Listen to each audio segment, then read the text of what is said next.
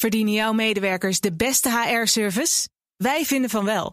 Numbers combineert payroll met slimme HR-features. Bespaar kosten en geef medewerkers eenvoudig toegang tot verlof, declaraties en loonstroken. Probeer Numbers op nmbrs.nl. Goedenavond, welkom in Percentrum Nieuwsport bij deze speciale live editie van Boekenstein en de Wijk hier in de zaal en daar ergens op de livestream. Um, wij hebben uh, als altijd weer een, een, moeilijk gesprek te voeren. Zo, zo, gaat het altijd. Ik heb Beatrice daar ook al wel een beetje over gewaarschuwd. Het wordt, wordt, altijd een beetje zwaarmoedig, maar de stressballetjes zijn als het goed is de zaal uh, rondgegaan. Mijn naam is Hugo Reitsma en normaal spreek ik elke dag met deze twee heren sinds februari. Ja, het is vreselijk. Maar gelukkig hebben wij een bijzondere gast ook voor u vandaag. Zij is uh, hoogleraar in Utrecht in de geschiedenis van de internationale betrekkingen. Uh, ook columnist voor NRC, schreef diverse bestsellers. Dat is het hoogste. Nee, nee, nou, nee. faculteitshoogleraar. Oh. Heel hoog. Ja. Ze is lid van de KNAW, daar komt ze net vandaan het Trippenhuis. Dus als ik één verkeerde opmerking maak vanavond, dan ben ik ontslagen. Ja, ja. En het is misschien belangrijk dat u een hartelijk applaus geeft ja. voor Beatrice de Graaf.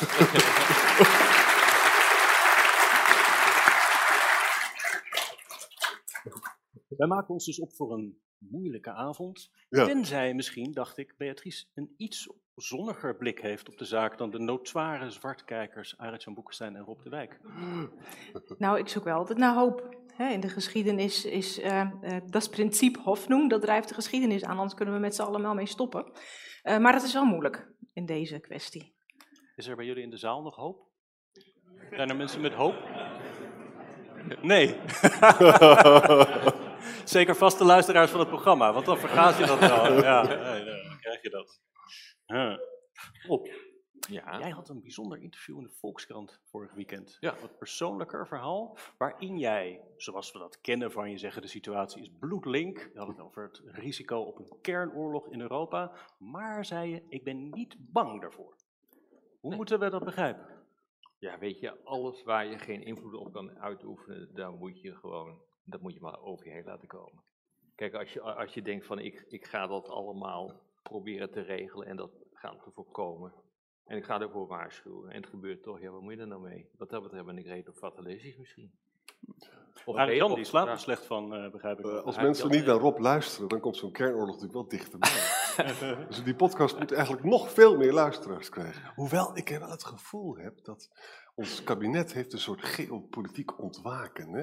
En soms denk ik wel eens, dat heeft er misschien ook wel iets mee te maken dat de minister-president naar onze podcast luistert. Mm. Hè, Mark?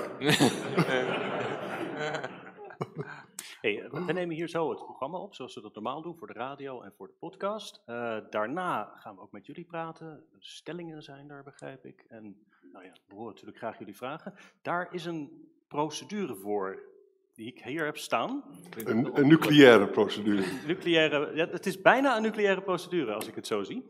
Uh, ik zeg dit dus ook met name richting uh, de mensen thuis. Die kunnen naar haagscollege.nl slash vraag slash 1309. 1309 en stel je vraag. Thuis via de livestream kan dat makkelijk via een tweede tabblad. Hier in de zaal kun je de QR-code scannen, die kwam ook al voorbij. Ja, daar is die.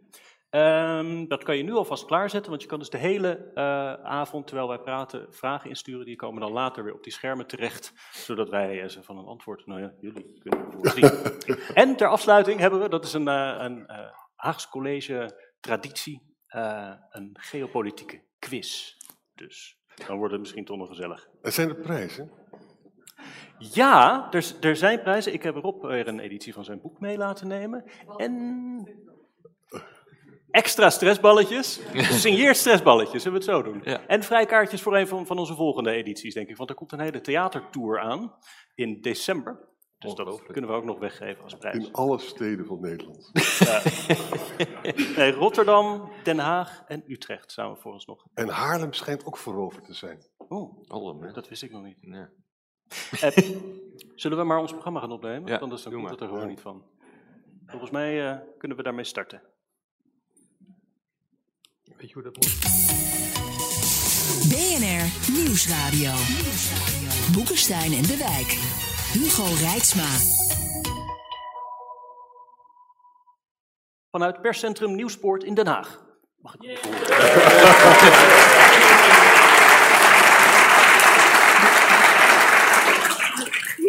Met, en zij zijn in een goed humeur vandaag, lijkt het, dus wie weet wordt het nog wat. Arend-Jan Boekenstein en Rob de Wijk. En ik heb een nieuw jasje gekocht. Ze doen echt hun best. Onze gast is Beatrice de Graaf, faculteitshoogleraar aan de Universiteit Utrecht, geschiedenis van de internationale betrekkingen. Welkom. Dankjewel.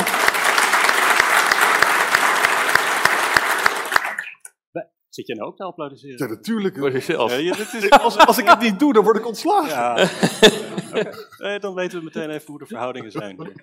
Hey, in onze dagelijkse updates beginnen we altijd bij de situatie op de grond. Laten we dat misschien nu heel eventjes Ja. kort doen ter introductie. Eh, Rob, Oh, we hebben, we hebben een kaartje. Een kaartje. Ja, die kunnen de Ja. luisteraars natuurlijk niet zien. Maar ik denk dat de luisteraars bij ons altijd wel met de bosatlas op schoot Ja, dat, zitten. dat Arend kan Jan al die plaatsnamen Ja, ja. doorgaat Ja, nemen. zeker. Ja, nee, dit is een kaartje en dat, eh, dat is het hele gebied dat veroverd is door, door Rusland. Dat is vrij veel hoor. Dat loopt van Gerson helemaal langs de zuidkust via Luhansk naar Kharkiv. En dat is pakweg 1300 kilometer. En er is een hap uit, zeg maar, in het oosten. En daar wordt nu keihard om gevochten. En nu, ja, het, het woord Severodonetsk kan het nog steeds niet goed uitspreken volgens mij. Dat hebben we al honderdduizend keer gedaan in onze podcast. Ehm, maar de, eh, de gouverneur van Luhansk heeft nu gezegd van eh, maak dat je wegkomt Ja. eh, eh, tegen de Oekraïnse troepen, want dit moeten we gaan opgeven, helaas. Ja.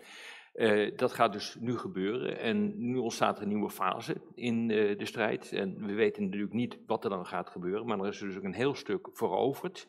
In principe door, eh, door de Russen. Dan zou dus de hele provincie Luhansk nog eh, erbij eh, kunnen worden gepakt.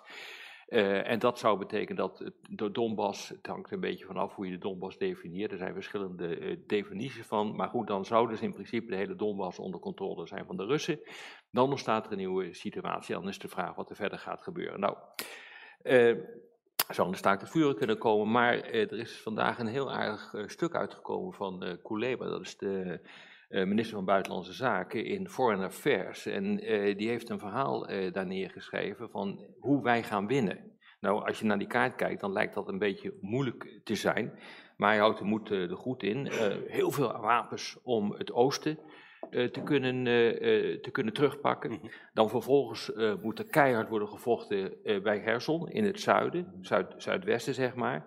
Eh, daar zijn ook nieuwe wapens eh, eh, voor nodig. En dan moet er worden gevochten in Kharkiv. En eigenlijk moet dan het hele gebied door midden worden gedeeld. En natuurlijk allemaal met, ja, met Amerikaanse wapens. Maar die aantallen die hij wil hebben, ja, die zijn zo groot dat de vraag is of dat überhaupt kan. Toch, Arjan? Ja, ook nog een politiek probleem. Hè? Want je- je ziet dus in Italië al dat de, die vijf-sterrenpartij, Cinque Stelle, die is uit elkaar gevallen. Hè? De oud-premier van Italië, Conti, die is eigenlijk tegen die wapenleveranties Hm. eh, aan Oekraïne.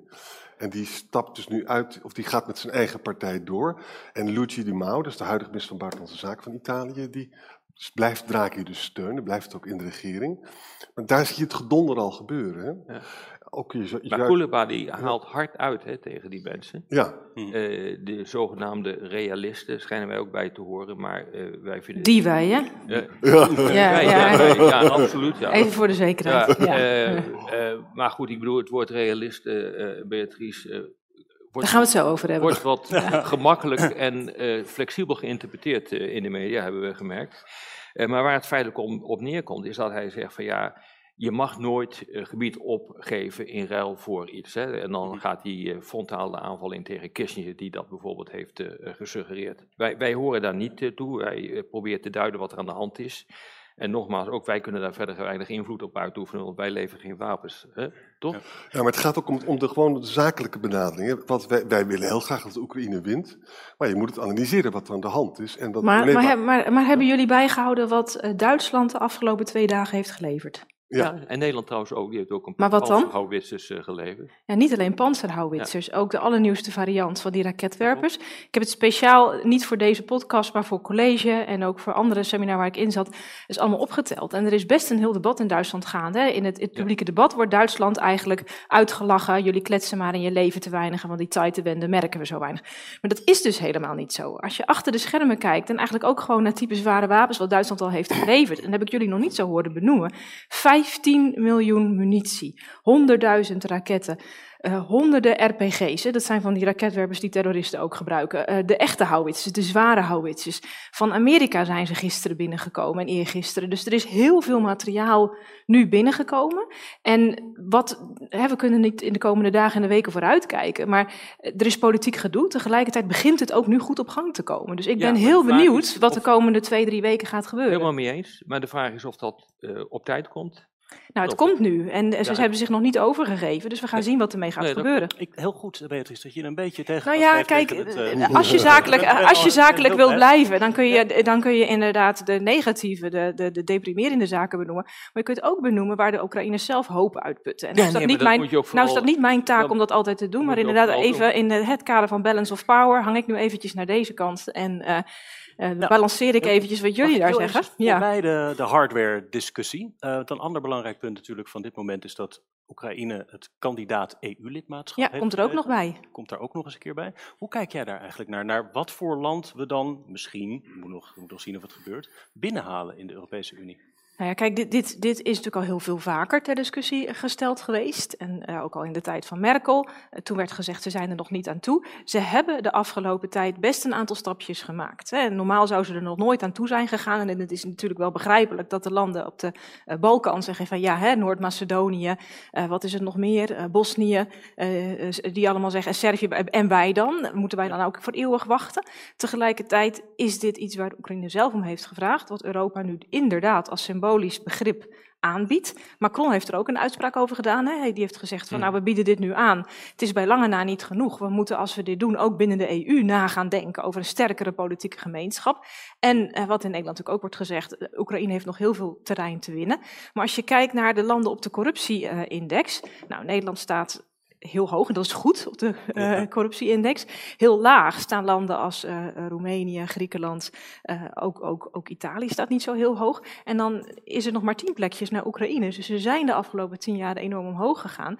En wat je dus ziet in de Oekraïne, en dat is het grote verschil met Rusland, je ziet een hele actieve civiele samenleving. Ja. Je ziet NGO's, je ziet partijen, je ziet een onafhankelijke oppositie, mensen die echt ook ten strijde tegen, tegen corruptie. Er stond gisteren of eergisteren een heel goed stuk, groene of uh, Vrij Nederland, waar er allemaal apps zijn geïmplementeerd om bureaucratische processen transparanter te laten verlopen. Nou, daar kunnen een aantal Europese landen nog een puntje aan zuigen bijvoorbeeld uh, salarisadministratie, kinderadministratie, hoe kinderen worden bijgehouden. Dus dat zijn allemaal stapjes die Oekraïne zet en die je op deze manier aanzwengt. Nou, Eén groot probleem en dat is dat het een land is in oorlog. Hè. Dus we weten niet eens uh, met welk land we nou eigenlijk precies te maken hebben. Want het is maar zeer de vraag, ondanks de levering van die wa zware wapensystemen, zijn er echt onvoldoende wat geleverd wordt. Als je ziet wat de lijstjes zijn, uh, die zijn ingeleverd door Zelensky, maar ook in dit stuk van, van Kuleba.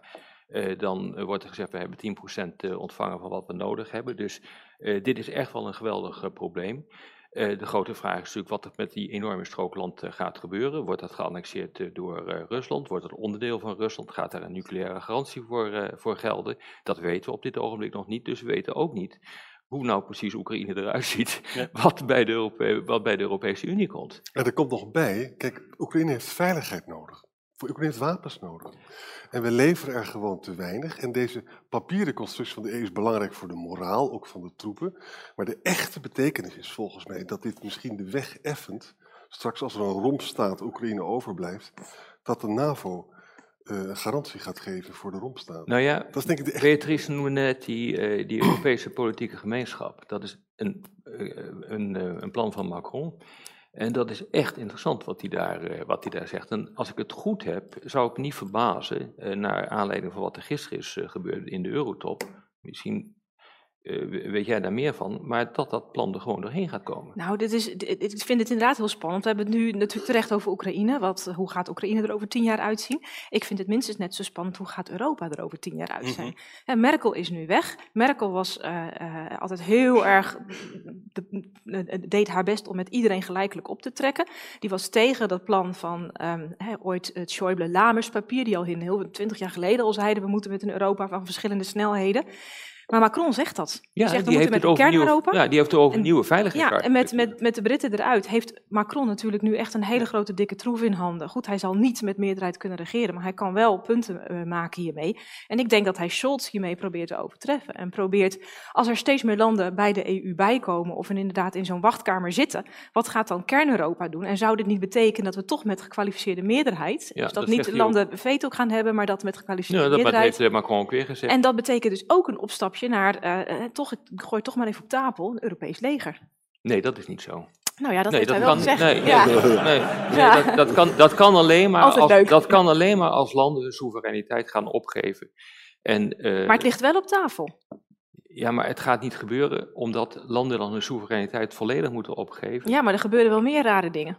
Maar dan hebben we één Europese superstaat. Zie je het gebeuren? Nee, Beatrice? Nee, maar wat ik, wat ik probeer nee, nee, te maar dat is. Nee, niet even. Nee. Eh, Wat, als- ik- als wat, Macron, wat, wat, Macron, eh, wat Macron probeert te zeggen is, we moeten met de landen die willen sneller doorstoten. Nee. En met een Europees leger, dat kan natuurlijk ook. Hè, onze collega Trineke Palm in Utrecht, die heeft daar diverse artikelen over geschreven. Het is niet zo zwart of wit dat je of een Europees leger hebt of de NAVO. dat Nee, is dat is helemaal niet zo. zo. Nee, het schuift allemaal heel erg in elkaar door. Dus je Een hebt Europese landen. binnen de NAVO. Precies. En ik denk dat hij dat is echt daar wat anders, aan. jongens. Ja, Dat is maar daar, echt wat anders. hij stuurt daar wel op aan. En er zijn al steeds meer, dat is eigenlijk ondenkbaar. Ik was een tijdje geleden in Vlissingen bij Dame Nevel. Nou, dat, hè, de wapenindustrie is nog steeds best wel heel erg nationalistisch. Als je het hebt over niet opgeven van nationale soevereiniteit. Ja. Ja, maar dat is, dat is aan het schuiven. Dat is aan het schuiven. Er zijn steeds meer samenwerkingsverbanden tussen die grote hebben wapenindustriebedrijven en ook hardwarebedrijven. En ik denk dat dat wel eens zou kunnen gaan opschuiven, want ze moeten gewoon produceren. Er komen enorme orders aan. Hè. Die, ne- de Nederlandse nieuwe onderzeeërs, die kunnen niet eens geleverd worden. Ja, dus, hoe dus je kunt wel zeggen, het gebeurt niet, maar hoe komen ze aan het materiaal? Nee, maar een Europees leger is echt een leger dat centraal wordt aangestuurd. Ja, maar leger waar, heeft waar, waar, landen eh, niet meer de, eh, de zeggenschap over hebben. Ja. Dus we moeten echt af van die term, vind ik. Je kunt het wel zo organiseren, maar dat is een heel technisch eh, verhaal. Ja, maar wat jij zegt dat- is echt puur theorie, hè? nee, Eh, in de praktijk, theorie. jawel, een Europees leger is een theoretisch concept. In de praktijk, en daar heb je natuurlijk gelijk in, een soort droomconcept. Ja, De Platoonse Dus moet je hem ook God niet gebruiken. ooit. Nou ja, Macron gebruikt het om zeg maar heel ver over de menigte uit te gaan, doet hij altijd. En tegelijkertijd komt er dan wel beweging. In de Nee, maar er komt ook wel beweging, maar een, een Europees leger is echt wat anders. En we moeten ook eh, niet aan volksvlakkerij eh, doen met z'n allen. Nou, maar nou gaat- je een beetje door. Nee, Iedereen weet gaat, dat het, het gaat, nou gewoon, sla je een niet, het gaat door. gewoon niet gebeuren op het moment dat er niet een Europese superstaat Een Europees wordt, leger zijn niet alleen de poppetjes, Rob. Tegenwoordig hebben legers ook hele geavanceerde eh, middelen en materieel, drones, wapensystemen. En die worden in toenemende mate Nou, gezamenlijk ik kan je precies dat uit, maar de- we moeten die technische discussie niet, eh, eh, niet doen. Nee. Maar ik Oh, kan nee, je, nou, ik kan je precies Ja. uitleggen. Ja. Ik kan je precies uitleggen hoe je dat moet organiseren. Ja, nee, dat Maar ik, ik, ik waak ook echt voor, eh, Ik kan een voor, brug bouwen voor gemakkelijke... Ik kan een brug bouwen. Doe maar. nou, mocht het nou zo zijn hè, dat Trump of een Trumpist eh, terugkomt binnen twee jaar. En die gaat ook weer zeggen van nou dat artikel 5 dat eh, hangt bij mij op de wc. Hè. Dat is, dan zit de NAVO in enorme problemen. Ja. Dan is het absoluut noodzakelijk om echt een soort Europese veiligheidsraad te krijgen. Dan heb je nog steeds het probleem Wordt dat Europa heeft geen wapens. We hebben niks. We hebben pas over 15 jaar Hm. gaan die investeringen worden, leiden tot wat. Hè? Maar het kan zijn als, dus, als Amerika en geen democratie straks meer is, dat kan hè.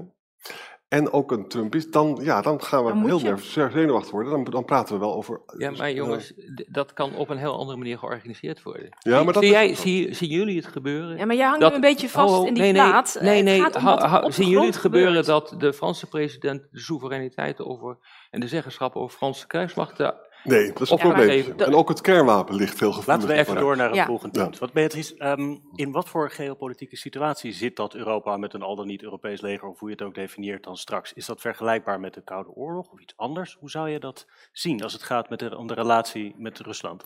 Nou, nou, dat vraag je aan een historicus, dus nou neem ik ook even de vrijheid om lekker uit te pakken. Ehm, eh, de geopolitieke situatie van Europa. Laten we beginnen met Napoleon. Oh, Eh, nee, maar tien minuutjes. in tien minuten. Serieus. Nee. Eh, Maar echt even serieus. Hè? Daar ging dus vandaag ook dat seminar over bij de KNW. Er waren ook een aantal echt grote Rusland-experts. Ik draai hem om. Ik begin met Poetin, dan ga ik heel even Napoleon, dan kom ik weer terug. Heel kort. Poetin zei... Ik heb ook nooit controle in dit programma. Nee, hè? Ga je gang. Poetin Die kennen we. Poetin die zei laatst, er zijn, en dat was een veel belangrijkere zin dan we hebben gedacht, want daarmee beschrijft Poetin hoe voor hem de geopolitieke situatie in de wereld eruit ziet.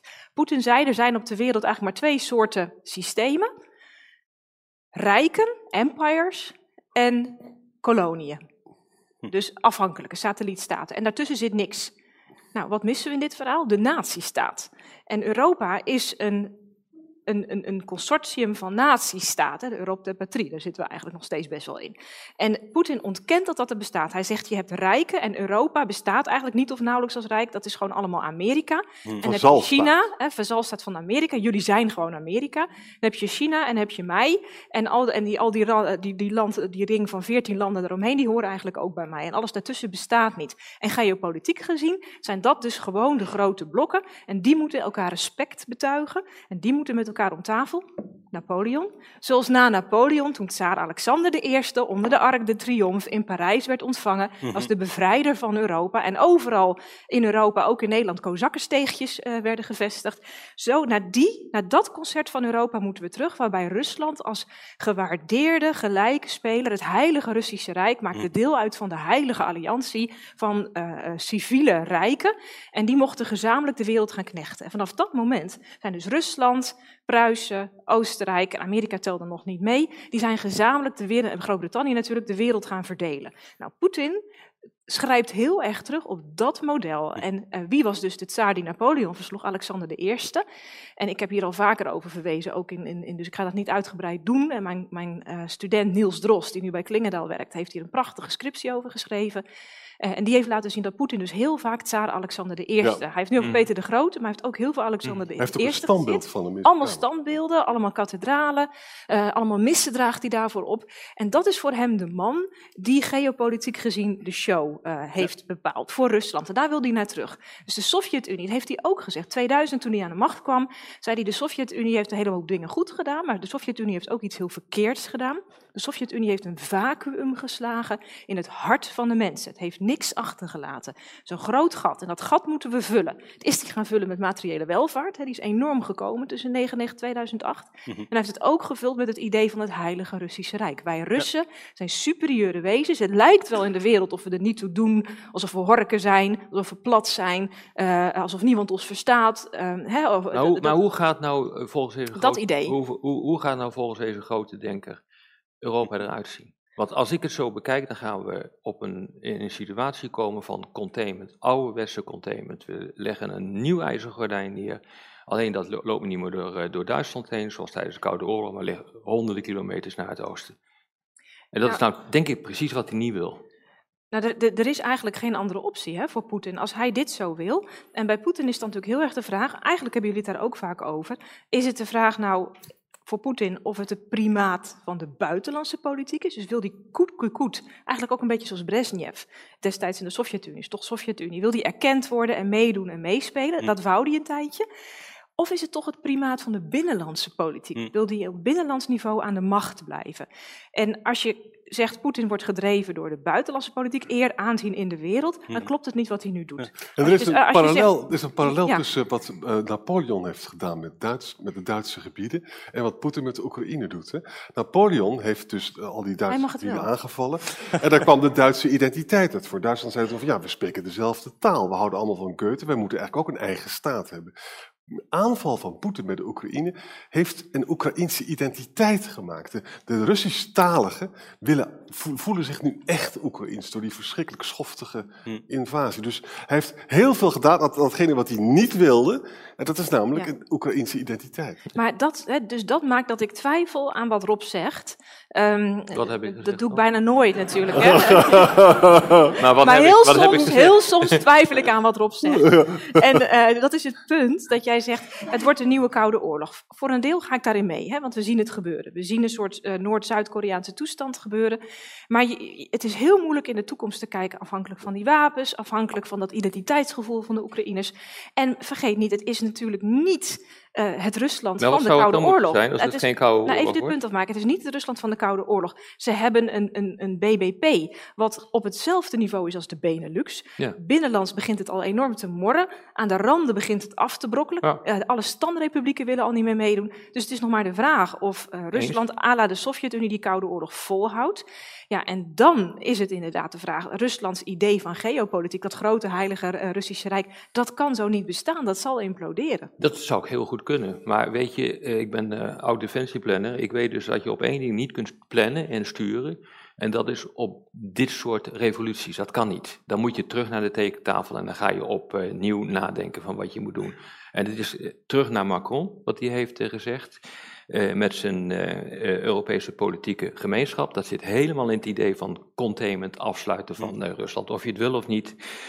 dat gaat om politieke coördinatie. Daar zitten interessant genoeg elementen in van collectieve veiligheid. En dat betekent dus dat je gezamenlijk ook de veiligheid kunt, kunt garanderen. Dat zit, dat zit er letterlijk in. Dat heeft hij volgens mij gisteren alweer een keer gezegd. Er zit energiesamenwerking in, verdere integratie van de Europese Unie. En dat is typisch containment. En uh, wat je nu ziet, uh, wat er gisteren is gebeurd met die uitbreiding van de NAVO, past er ook in.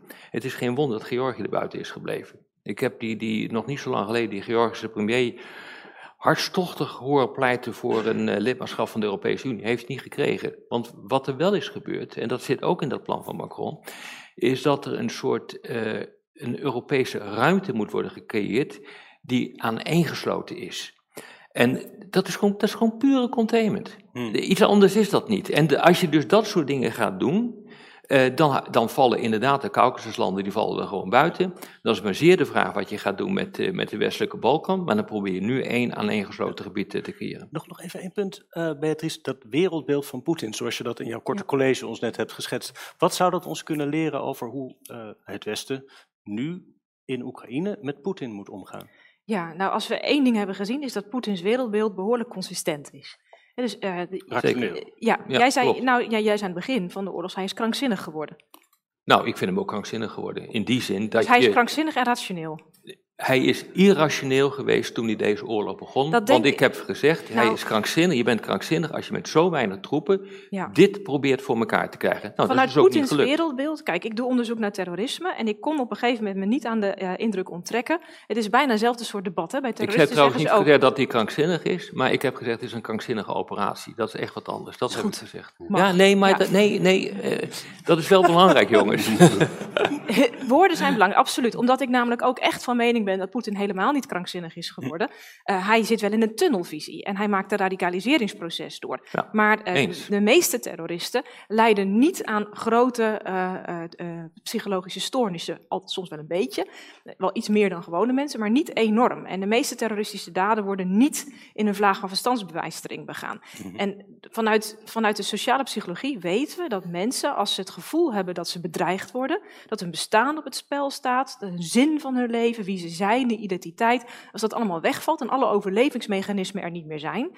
En voor Poetin was dat natuurlijk nog steeds. Rusland wordt een normaal land. We gaan meedoen aan de technologische vooruitgang. Ja. We gaan eh, samenwerken. En hij heeft dus eigenlijk gezien dat de grote industrie van Rusland, waar hij zoveel zijn hoop op had gevestigd toen hij aan de macht kwam, hè, dus de vliegtuigindustrie, de auto-industrie, is eigenlijk helemaal ingestort. Het enige wat overgebleven is olie en gas. Dat is het infuus waar Rusland op hangt. En alles wat Poetin heeft beloofd aan hervormingen is niet gelukt. Dat is Mhm. verzand in corruptie. Daardoor is hij eigenlijk in een steeds grotere staat van belegering gekomen. Dat, dat, dat verzin ik niet, dat kun je halen uit zijn eigen woorden. Hè. Ja, Dus al die speeches van Poetin, die uh, student die ik net noemde, Niels, die twee jaar geleden is die al begonnen om dat allemaal van de Kremlin-site te halen. We waren net op tijd, we hadden echt alles, alles in een databank gestopt. Een collega van mij in Leuven schijnt dat ook gedaan te hebben. En Ik nou ook. de 20.000, 20.000, alle 20.000 Alles, alles, alles gedaan. nou ja, Wij, hebben, wij hebben het dan ook nog eens een keer in een slimme databank gestopt met allemaal codewoorden om de speeches van Poetin te codificeren. En we hebben ze gecodificeerd op historische verwijzingen. Maar Poetin maakte doorlopend Ja. historische verwijzingen. En toen ontdekten we dus, hij verwijst voortdurend naar de tsaren, maar hij verwijst ook steeds vaker naar occultachtige religieuze Ja. symbolen. En daar zijn we nu een artikel over aan het schrijven om dat te laten zien. Dus eh, dat valt ook samen met, ja, raar genoeg, een opleving van astrologie, occultisme in Rusland. Kerken, orthodoxie hebben we het vaak over, Russisch orthodoxie, maar ook het occultisme. En ik hou best wel van, van films en ook wel eh, van een beetje rare films. En je had op een gegeven moment in de jaren 2000 zo'n serie eh, Daywatch en Nightwatch, Nor. Ik weet niet of jullie die kennen. En dat is een Russische serie, eh, Buffy the Vampire eh, Slayer meets ehm, eh, Mad Max. Echt een waanzinnige serie. En de- nou, die vond ik enig. En ehm, die ging al helemaal op die tour. De goede Russen, de engelen tegen de vampieren van het Westen. Maar zo is Rusland echt gaan denken. En Poetin heeft ze dat voorgeschoteld. En het is een soort radicaliserend wereldbeeld geworden. eh, met een soort religieus occult sausje. Met Poetin als heilige messias, als redder, als engel. Hij presenteert zich ook zo. Hè. Bij zijn derde inauguratie 2018. Toen liet hij zich toezingen door een koor. Heil, heil de Russische tsaar, ons door God gegeven. Heil het volk dat hem eert. Ja, Kirill die dacht er toch ook zo over, eh, de kerkvorst. Ja, maar dit was dus al in 2018. En mijn punt is, Poetins wereldbeeld is dus geradicaliseerd. Het Russische volk is daarin met hem meegegaan. Ja. Dus laten we niet in dat idee trappen dat, dat, dat als Poetin doodgaat of als, als hij ziek wordt of als hij kanker heeft, dat, er dan, hè, dat dan de vrede aanbreekt. Zo zit het niet. En wat het akelige is van radicalisering, dat, dat kun je eigenlijk niet terugdraaien. Mensen moeten zelf tot een soort, soort omdenken komen. Dus Duitsland gebeurt door de nederlaag, maar je kunt het wel triggeren. Terroristen komen vaak tot andere inzicht in de gevangenis. Eh, eh, of als je echt een oorlog verliest. Dus mijn punt, gekoppeld aan het Russische wereldbeeld, is het, de enige manier om dit radicaliseringsproces te stoppen, is met kracht te laten zien, je krijgt niet wat je wilt.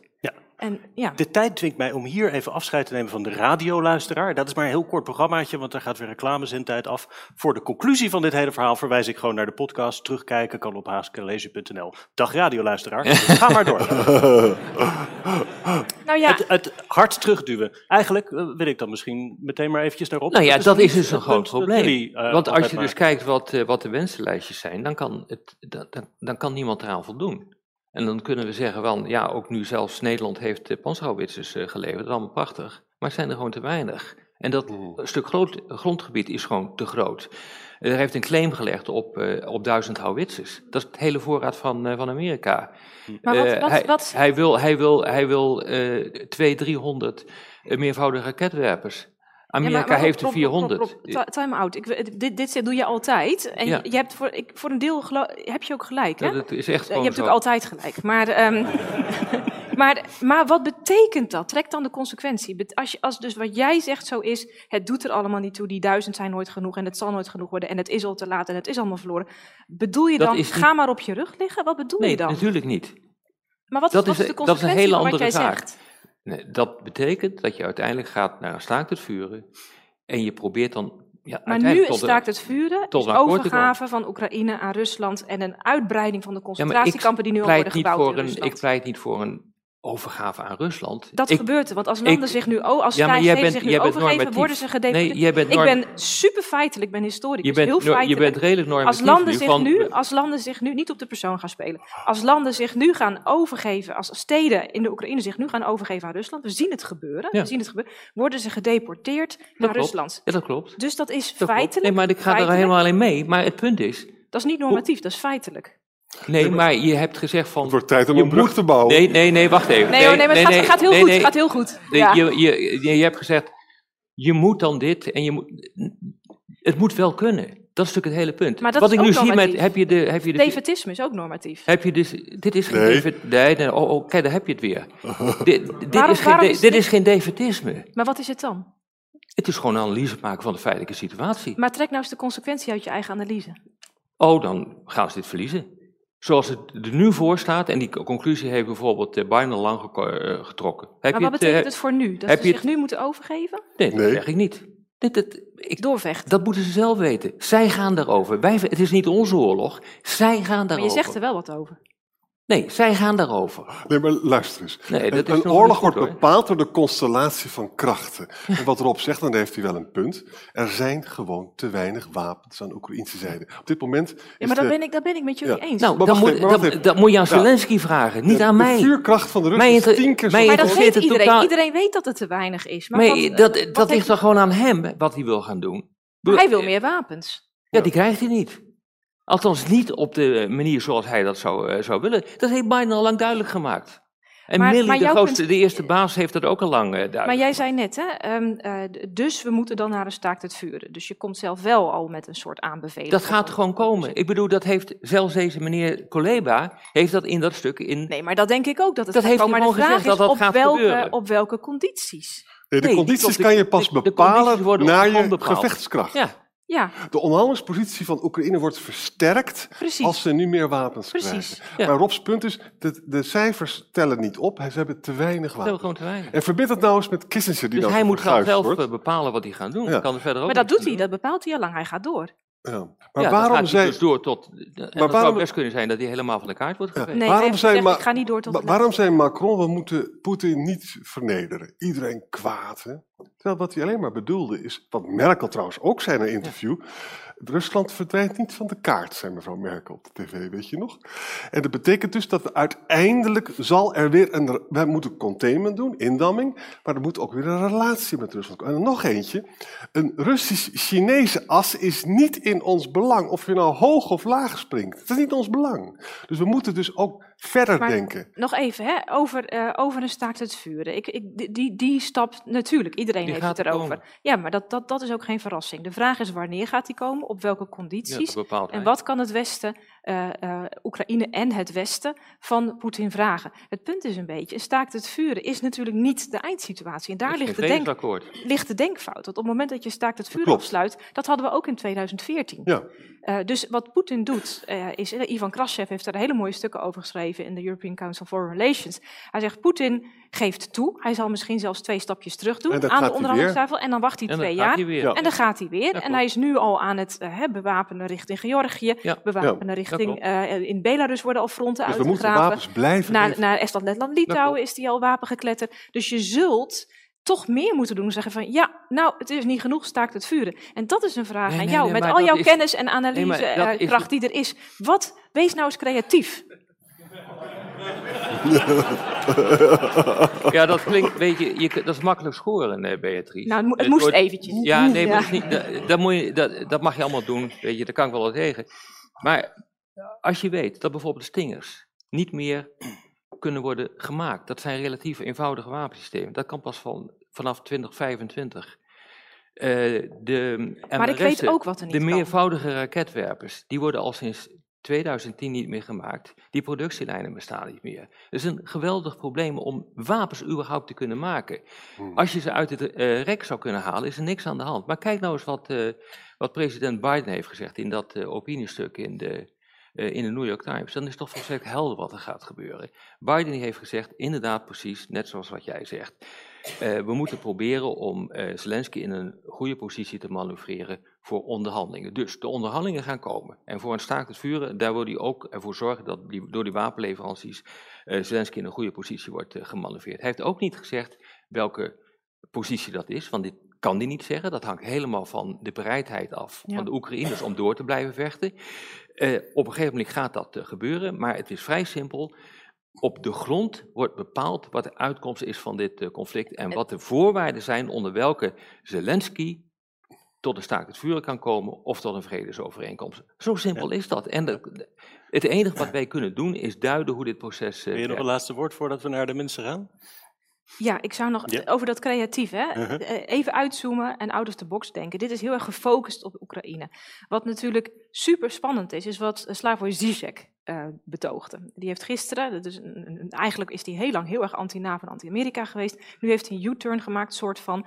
En hij zegt, we moeten met z'n allen investeren in een gezamenlijke eh, graanproductie, gezamenlijke voedselproductie. We moeten met elkaar, hè, onze bevolkingen in het Westen, toerusten dat we toch ineens accepteren dat de olie- en de gaskraan dichtgaat. En we moeten veel creatiever en energieker de Ja, mensen klaarmaken. Nou, dat even, even vraag niet, hoor, uitpraten. de punt is, als je dus daarin investeert en zegt, wij gaan creatief doen en wachten niet tot Poetin de gaskraan afsluit, maar we gaan bijvoorbeeld zelf veel sneller, dat zijn ze in Duitsland nu aan het doen. Hè. Onderschat de Duitsers niet, die zijn nu massief. Helemaal mee Die doen een beetje moeilijk en dan, voordat je het weet, hebben ze de hele woestijn volgezet met Maar dit eh, is een zonnepanelen. en hebben zij. Nee, want op het moment dat je dus Poetin kunt chanteren. Ik zei net, het begin, het begon van dit, dit verhaal is Rusland heeft amper een BBP wat iets hoger is dan de Benelux. En dat hangt voor meer dan de helft, hangt dat aan olie en gas. Als je nou die export van grondstoffen in Rusland onderbreekt, door zelf alternatieven, hè, dat is niet zo'n nieuw verhaal wat ik eigenlijk Nee, vertel. maar maar het door- moet en als je wel dat kunnen. Energieker en enthousiaster en creatiever doet, dan kun je het omdraaien Nou, naar Poetin toe. Waar halen we palladium En daar kunnen we het ook- daar moeten we een keer over hebben. vandaan en neon? Om, om over de high- voor de high-tech-industrie. Ik bedoel, We gaan even maar. kijken hoe, het, eh, hoe de zaal hier tegenaan Dit is, kijkt. allemaal makkelijker, nee, maar dit is allemaal makkelijker gezegd dan gedaan. Dat Ja. is dus de hele punt. Ja, maar dat is, dat is niet zo erg. Ja, dat is heel erg. Het is niet Dat is erg om dingen op We Ja, gaan, tafel we te gaan even door de zaal, want ik heb jullie niet meer onder controle. We hebben een aantal stellingen. Hij te gaat door. We hebben een aantal Ja. stellingen waarmee we even kunnen kijken hoe de zaal eh, hierin staat. En volgens mij slaat de, eh, de eerste goed op het gesprek zoals we dat eh, nu hebben gehad. Te weten, als het goed is, zien jullie het zo ook op het scherm. Eh, en die moeten maar kijken, eh, laten we zeggen, de hand opsteken als jullie het mee eens zijn met de stelling. Liever snel een einde aan de oorlog ten koste van Oekraïns grondgebied dan Rusland eh, terugdringen door een langere oorlog. Oh, daar kun je lekker jullie ruzie over het maken. eens met deze stelling? Dat is het punt. Daar hebben we het net over gehad. Ja, maar het gaat nu even Ja. om de andere mensen, Ja. Rob. Ja. Is iemand het eens met deze stelling? En je mag hier alles zeggen. Laten we dat eventjes... eh, er sterven 200 mensen per dag aan beide kanten. Gewonden is dan vijf keer. Als je dus dat nog een drie jaar doet, dat is een, dat is een heleboel mensen gaan dood. Ja, maar het is een, het is Andere kant, het is ja, een Zelensky vecht voor zijn land. Ja. Dat is ook legitiem. Dus de vraag zoals de European Council on Foreign Relations hem heeft voorgelegd vorige Ja, week. een klopt. Nee, het is, het- maar het is, het is een hele suggestieve en een, een, een, hè, een, een, een valse tegenstelling. Ja. Hoezo? Want- omdat er ook mensen gaan sterven als we wel stoppen met de oorlog. Want dan worden al die mensen in dat grondgebied, hè, ten koste van Oekraïns grondgebied, al die mensen zullen dan naar Rusland worden gedeporteerd. Even later gaat klopt. Rusland weer door, dus die zullen alsnog sterven. Dus het Nou. idee dat je het sterven stopt door nu je over te geven, is een Hm. illusie. Een Maar hele heel cynisch. cynische illusie. Maar heel cynisch zijn natuurlijk heel veel mensen gevlucht. Hè? Gevlucht van waar, waaruit? Don, Donbass is leeggelopen. Ja, maar voor een deel zijn ze gedeporteerd naar Rusland. Ze konden niet Ja, terug. zeker. Maar, maar, dus, maar als het, als En zitten nu- daar in kampen. Ja. We gaan door naar de volgende stelling.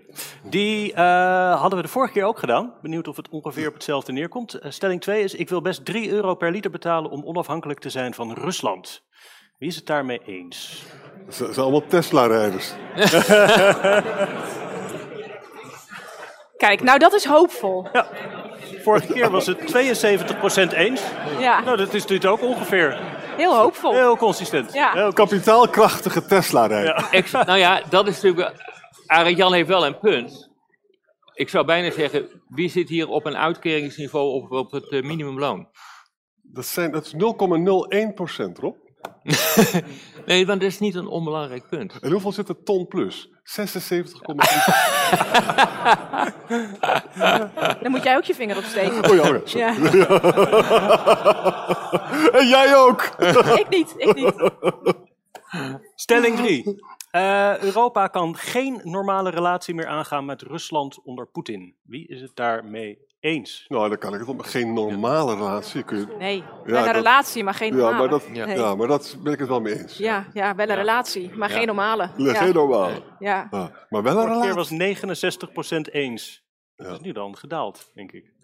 Nou, hier was het wel heel hoor. Het is een beetje ingewikkeld. Ik vind het wel een leuke stelling hoor. Ja. Wie heeft het Ja, ja, heb je wel in? Vervelende, suggestieve vragen, dat Ja, is de journalistieke ja, eh, makker. ja. Ja. Ja. Zullen we gewoon naar de vragen gaan? Ja. Eh, ik begreep dat er heel veel vragen doorkwamen. We gaan zo vragen uit de zaal doen, maar eerst die waar de mensen op de livestream ook al wat aan hebben. U heeft natuurlijk ook vragen kunnen insturen, maar mensen die thuis zitten te kijken ook. Oh. En daar hebben we er hier een heleboel van. Ik begin maar gewoon even bij de eerste van Matthijs Omen. Die vraagt, is de oorlog in Oekraïne naar jullie idee een oorlog om de grondstoffen? Ook. Gas, olie, Ook. lithium. Ook. Ook. We zijn het eens. Ja. Dit was het Geen antwoord? verdere discussie Ja. mogelijk. Vraag 2. Dit gaat eh, lekker zo. Wat is nu de rol van de heer Dugin en wat is zijn invloed? Vraagt Dick Zwijnenburg. Nou, Dugin is een van die grote denkers. Hè? Die, dat idee van geopolitiek. Ja, met een grote baars, een Tolstoy-achtig type. Ook een De occulte jongen. Ja, heel occult. Die dus het idee van het heilige Russische Rijk, Poetin als Ja. verlosser, het nationalisme en de geopolitiek aan elkaar heeft gekoppeld. Poetin heeft ook boeken van hem gelezen, met hem op de foto gegaan. Ja. Maar eh, Poetin heeft dit zichzelf echt toegeëigend. Dus het is niet zo dat Dugin een soort eh whisper behind the throne is. Hij is ook heel geopolitiek bezig. Hè? Ja, Is er een boek ja. over. Ja. Hij is vaak op talkshows ook. Dan zegt hij tegen wildste dingen, zegt hij dan. Ja. Ja. Laatst zei hij van, we moeten eigenlijk Duitsland maar aanvallen, want de Duitsers hebben, geen, hebben Christus niet meer in hun hart. Zeg, ja. Echt, dat soort dingen zegt hij. Maar dat zegt Poetin ook, hè? Ja, Pik er maar wat uit als jullie een goede vraag zien om te beantwoorden. Nou, hoor. die solidariteit is natuurlijk een, eh, een Die is belangrijk spannend. punt. Die is heel spannend. Denken jullie dat de solidariteit van de Europeanen ten opzichte van Oekraïne drastisch zal verslappen? En zo ja, wanneer vragen? ik ben er bang voor. Ik ben er bang voor. Ik weet het niet. Het hangt er heel erg vanaf hoe Rusland zich dan weer gedraagt. Hè. Rally around the flag. Als je met elkaar echt in oorlog bent, dan, dan, dan draait alles weer 180 graden. Dus het is dat, dat, die dynamiek van wat er gebeurt in de Mirrors, de Fog of War, dat, dat, dat kun je slecht voorspellen. Nou, het probleem is natuurlijk, uh, Beatrice, dat uh, het is niet een oorlog die de, in de ogen van veel mensen de de vitale belangen van Europa zelf raakt. Dit is namelijk niet onze orde. Dat is ook de reden waarom we er niet met grondtroepen naartoe gaan. We vechten niet mee. Dat zouden we wel doen als de NAVO zelf wordt aangevallen. Aan, en dat betekent dus uh, dat er een geweldig probleem is om uiteindelijk ook de hele bevolking achter die oorlog te krijgen. Het... Nou ja, vooralsnog staat de bevolking achter de oorlog. Het kost al veel geld. Dat klopt. De vraag is, wat gaat er gebeuren hè, als de dingen radicaal veranderen? Als nou, wel als... aan onze kant of aan, aan Poetins kant die Neem, neem Duitsland. Hè? Ja, de, de, ja. de gaskraan gaat dus punt. dicht. Hè? Ja. De Duitse industrie wordt waarschijnlijk voor een deel afgekoppeld. Dat zou kunnen. Nou, dan krijg je dus een enorme uh, economische crisis. Ja heel veel mensen die worden ontslagen. Ik denk dat het hem dan heel snel nader is dan Toch weet je dat niet. Nee, je, je weet, weet het niet hoor. Maar... Weet je nog de oliecrisis, 1973, 1979, net nog weer les over gegeven? Ja, maar dat liep natuurlijk vrij snel af. Hè? Het nou, viel maar mee. er werd er ineens enorm geïnvesteerd. Er werden nieuwe gasboringen in het westen gedaan. Dus mijn punt is een beetje, als historicus, ik weet het niet. Hè, dus ik ben ook niet uh, uh, naïef hoopvol. Maar de geschiedenis staat zo bol van contingencies. Ja, maar wat hier, wat hier bijzonder dat mensen is... in één keer weer zo inventief zijn. Wat er in Rusland al gebeurt. Dat ik niet een voorschot wil nemen op defetisme en zeggen, nou, we zullen allemaal wel niet solidair zijn, laten we maar met onze handjes omhoog gaan staan. Nee. Ik denk, er kan nog van alles gebeuren. Nee, het is geen defetisme. Het is gewoon- analyse. je probeert gewoon een analyse te maken. Ja, Hij is een beetje normatief. Nee, maar defetisme is, is normatief. Je, je, je Nee, maar kijkt je gewoon naar moet de geen kracht. dingen mo- niet mogen zeggen, Nee. omdat ze dan wel... Ah, je mag alles zeggen, Rob, tegen mij altijd. Maar, eh, Oh, nee, maar het punt is van die solidariteit, dat, dat is een groot probleem. Maar die Ja. hangt heel erg ervan af Ja, eh, wat, wat de volgende stap zal zijn. Maar dat is juist. Ja, maar dat hangt er ook vanaf wanneer Poetin de gaskraan dichtdraait. Of wij, Ja, dat weet ik niet of wij dat gaan doen. Duitsers, die zijn er wel mee bezig om te bedenken of zij zich zelf heel Nee, snel willen gaan we, af. hier in, achter de schermen gebeurt het ook in Nederland om dat Ja. te gaan doen. Ja, Maar de consequenties daarvan zijn zo groot dat men dus gewoon niet weet hoe men dat moet opvangen. nee. En in daar, daar zit helemaal gewoon, niet. daar zit het hele Nee. probleem. Kijk, ik vind, ik vind het allemaal prachtig, al die discussies. Eh, maar het moet ook allemaal wel kunnen.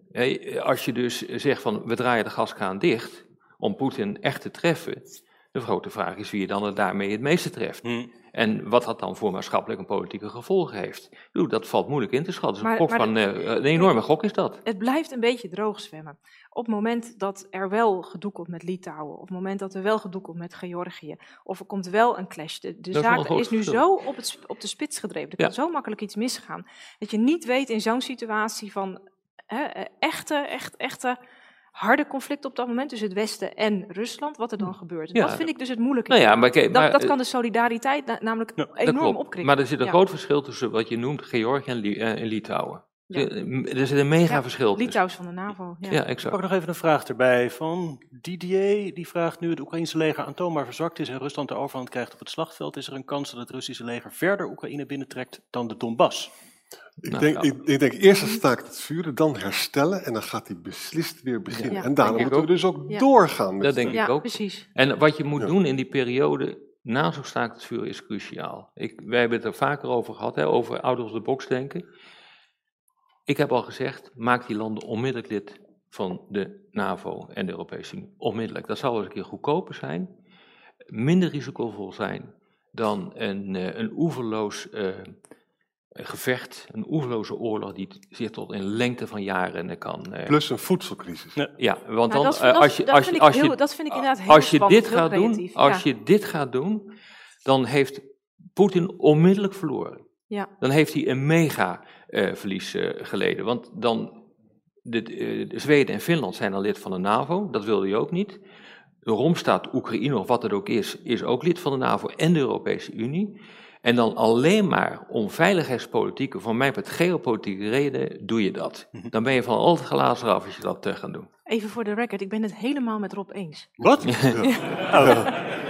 En eh, wat nu, en daarom is Macron eh, zo, eh, zo eh, belangrijk, wat hij heeft gedaan. Daar zitten elementen van dit denken in. Ja. En dat wordt in het, in het debat wordt dat niet opgepakt. Maar als je het hebt over coöperatieve veiligheid, dan zit dat heel dicht tegen dit soort uh, beslissingen. En Maar, maar, dan- maar dan toch vind ik het nog wel spannend. Sorry, Arend Jan, jij mag ook. Ja, het- het- Ja. Eindelijk, eindelijk. De- Mag van je baas. eh, Het enge is dus dat hij, eh, Poetin gaat dus voor de Donbass, hè, gaat hij natuurlijk een nucleaire garantie geven, zit dan dus muurvast. Wij moeten dat dan eigenlijk doen Ja. voor de rompstaat. Ja. dat doe je dan ook. Maar, maar gaan wij dat ook waarmaken? Als het if the worst comes to the worst, Maar, maar dat, gaan wij dat doen? Dat punt, hè, dat punt, eh, eh, daar heb ik de laatste tijd ook wel meer over gelezen, over de nucleaire escalaties. Die zijn er geweest en die zijn verschrikkelijk. En het is gewoon te erg voor woorden dat we dit gesprek moeten hebben. Hè. Dus, dus Ja. ik hoor absoluut niet bij het kamp dat zegt, nou hoppatee, moet kunnen. Daar hoor ik echt niet bij. Gelukkig. Tegelijkertijd, We nee, zijn het met elkaar eens voor Nee, maar dat, dat punt wil ik ook gezegd hebben. Ik ben geen, geen, geen oorlogshitser, het tegendeel. Maar ik denk wel, wat je ziet gebeuren, ook in de geschiedenis, elke keer als je Poetin een grens voorschuift, stopt hij. Ja, Een echte harde grens. macht vereist tegen. Dus dat punt van Rob, ja, hè, dat is maak ze dit. Dit is containment. Precies. En dan, eh, want als je dat niet doet, eh, d- da- da- dan schuift hij gewoon weg. Afschrikking Ja. bestaat. Als jullie het eens dreigen te worden, dan houden Moeten we voor stoppen, het podcastdeel Ja. ermee op. En hen zeg ik, dit was weer Boekenstein en de Wijk. Namens Arend-Jan Boekenstein en Rob de Wijk zeg ik dank voor het luisteren. Speciale dank aan Beatrice de Graaf. En tot de volgende keer. Dat kan dus bij de eindejaarsshows in december. Rotterdam, Den Haag, had ik al gezegd. Een theatertour. En dan kunnen we nu de zaal er echt bij betrekken. Ik zag al één Die meneer die wil al eh, We kunnen ook uur. nog wel dus vragen van de stream eh, kunnen we meenemen tussendoor. Maar gaat uw gang. Houd kort alsjeblieft. Ik, en ik heb een hele harde stem hoor, dus ik heb dit denk ik. Ja, maar dat is. Ja, maar dan hoor je thuis, straks ja, dan hoor je thuis niet meer. Ik heb twee opmerkingen en drie vragen. Hé. Ja, Dat gaan we niet doen. eentje is, sorry dat ik mag niet wijzen, maar is voor mevrouw. Eh, Professor. Alexander de Eerste, na Napoleon. U weet dat die Heilige Alliantie helemaal niets is geworden en dat weet Poetin ook. De Heilige Alliantie was een doorslaand succes. Er k- komt binnenkort een boek uit van mijn collega van Harvard University, Isaac Nazimovsky. Die zegt de Heilige Alliantie is chronisch onderschat. Dus historisch inzicht, feiten, laten zien dat het een doorslaand succes is geweest. In de beeldvorming is het weggezegd als eh, hè, belachelijk, een teunen, dus niet zijn met en niet. Maar dat was het niet. Het was heel succesvol. Het heeft tot de eerste... Nou, ik wil het boek grote- graag lezen. Ik denk, Maar- dat, ik denk dat het heel goed is als u dat Had u leest. nog een vraag kan die door naar de volgende? Ja. Mag ik nog een opmerking? Eh, Nee, een vraag. Een Alleen vraag. een vraag. Oh, nou, die, Opmerking hebben we al ik gehad. zag al een hele belangrijke, deze, van Bram Broersen. Hoe lang zou het duren dezelfde voordat de. Russen hier aan de grens staan als ze dat zouden willen? Nee, Nee, die van... Rob, eh, lukt het? Rob, lukt het? Ja, Zo, ja, militair? Oh, ja. nog eentje. Ja. Oh ja, dat duurt eh, Oh, een jaar, jaartje of 15. Heb je even? Hè, dus nee, kijk, wij hebben natuurlijk 30 jaar bezuinigingen achter de, achter de rug. Eh, je ziet wat Nederland heeft, eigenlijk bijna niks meer. Eh, er wordt nu een enorm Oh, ehm, ja. beroep gedaan op de defensieindustrie. Niet alleen in Europa, maar ook in Amerika. En ook een beetje in Israël. Eh, die productielijnen zijn niet op orde. Dus het gaat gewoon 15 jaar duren voordat je, eh, voordat je in staat bent om conventioneel de boel op orde te hebben. Nucleair, moet je, dan moet je dus op nucleair vertrouwen, al die tijd. Eh, wat de afschrikking betreft, maar zeg maar deterrence by denial, dus het, het, het afschrikken van een interventie met conventionele troepen over de grens van de NAVO heen. Dat kan pas over een jaar of eh, eh, 10, 15. Ik denk 15 eerlijk. Nee, dat, dat kan niet. Nee, dat kan niet. Daarom komen ook al die wapensystemen uit Amerika en heeft eh, Europa eigenlijk bijna niks in eh, de melk te brokkelen. Dat hebben we natuurlijk gewoon allemaal, allemaal afgeschaft, die systemen. Nee, dat kan ook niet. Nee, maar, maar nee, nou ja, wat ik eerder Ja, wacht heb- even, ik- hè. dit gaat over Europa en de retaliation voor Europa als gedeel. En net ging het over de oorlog in Oekraïne, dat is wel een verschil. Dat is wel een verschil. dat- nee, want daar heb je dezelfde wapensystemen voor nodig. En maar sterker nog, Dit gaat om een oorlog in de Donbass met Rusland en Europa als geheel, dat lees ik toch als een ander front. nee, dat zijn dezelfde wapensystemen. Ja, We gaan door naar de volgende vraag. Een Ja. Daar heeft de volgende hebben gewoon niks. We hebben in niks. handen. Ja, eh, mijn naam is eh, Bas Kromhout. Ik had een vraag voor, voor meneer De Wijk. Ehm, welke concrete aanwijzingen ziet u dat Poetin na het eh, veroveren van de Donbass bereid is om eh, te onderhandelen en een staakt te vuren? Nou, onderhandelen, het staakt het vuren eh, zou me niet verbazen als hij die eenzijdig gaat afkondigen. En de reden is ook capaciteiten. Hij wil niet eh, volledig mobiliseren. Er wordt nu op dit ogenblik eh, een discussie over gevoerd in eh, Rusland. Er wordt ook vanuit de militaire associaties wordt er een, een discussie gevoerd en druk uitgeoefend op het Kremlin om te gaan, ge- geheel of gedeeltelijk te gaan Maar zijn er concrete aanwijzingen dat hij dat wil? Of is dat een, een, Nee, hij een wil dat inschatting van u? Nee, hij wil, nee, dat hij wil gaan stoppen na de Donbass? Eventjes. Nee, maar ik probeer even uit te leggen. Het, Ja. is, Ja. de, het wordt op de grond bepaald. Ja, het is dus niet, het is niet eh, alsof dus iemand gaat zeggen, nou laat maar eens even doorknokken. Het moet ook kunnen. Het gaat op zich niet heel goed. Eh, ze hebben een, eh, een probleem met Ja, ik. Eh, en dat betekent dacht dat dus ik op een gegeven moment dat je dus niet door kunt persen. En dan moet je dus komen tot een staakt het Volgende. vuren. Of je wil of niet.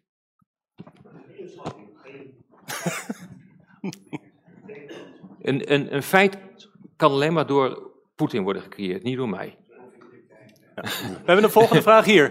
We hebben een volgende vraag hier, meneer. Hallo, eh, ik ben Art de Reus. Eh, allereerst bedankt voor deze heldere discussie en eh, zeer informatief.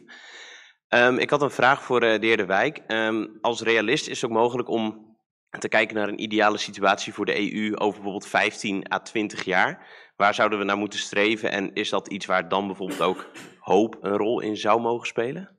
Op eh, militair gebied of eh, überhaupt? Eh, de relatie tussen de EU en Rusland. Dus wat zou je over 20 jaar, waar zou je eigenlijk naartoe moeten werken? Of wat ik zou denk je visie het, moeten zijn? dat het zeer afhankelijk is van, het, van de leiderschap in het Kremlin. Kijk, ik ben het eens met Beatrice als ze zegt van. Het is niet zo dat wanneer Poetin weg is, dat er dan hele nieuwe mogelijkheden zijn. Maar wat wel kan gaan gebeuren, is dat eh, wanneer Poetin weg is, dat een leider, eh, nieuwe leider zegt van, ook al ben ik is hij het met Poetin eens, dat hij zegt van, maar even nu niet verder om verdere schade te voorkomen. Dat zou mij niet verbazen als dat eh, gaat eh, gebeuren. Dus het hangt er helemaal van af hoe dat leiderschap zich gaat ontwikkelen in het, eh, in het Kremlin. Blijft Poetin nog, tot wanneer mag hij blijven zitten? 36 of zo? Ja. 2036 zitten? Ja, dan, dan komt het gewoon niet meer goed tot die tijd. Dus ook, daar valt eigenlijk geen zinnig woord over te zeggen. Het hangt er dus helemaal vanaf ook welke successie hij kan claimen in, in, de, in, in Oekraïne. Ik, ik zou er ook graag nog iets aan toe willen ge- ge- voegen. Hè? Want we, we hebben nu over Poetin en over de EU. Maar kijk nog even naar het land Rusland zelf. Het idee was dat Rusland veel nauwer met Duitsland, met Europa zou samenwerken op economisch-technologisch gebied. Dat is de reden dat Schreuder ook in Gazprom eh, kwam te zitten. En het is ook de reden dat er heel veel is geïnvesteerd in samenwerking op het gebied van waterstof. Tussen Rusland, hè, waar die pijplijnen vandaan komen, en Duitsland en de EU. Er is heel veel geld geïnvesteerd de afgelopen twintig jaar. Dus dat is eigenlijk heel hoopvol geweest. Dus je had kunnen zeggen, en daar heeft Merkel dus altijd al op, op, op, ook op gehoopt, dat zou hè, eigenlijk net die wandel door annering, wandel door handdoen, en nu wandel door eh, waterstof of eh, ehm, technologische samenwerking, dat zou Rusland die slagkracht geven om op een vreedzame manier mee te doen met de EU. Waarom is dat niet gelukt? Dat is niet omdat de Russen het niet kunnen, niet omdat ze het geld niet hebben, maar omdat alles is verzand in chronische corruptie onder Poetin. Poetin is begonnen in 2000 met hervormingen. Vanaf 2008 heeft hij dat eigenlijk losgelaten en heeft hij alleen maar ofwel de oligarchen ofwel de Siloviki, die veiligheidsmensen, op Ja. belangrijke plaatsen neergezet.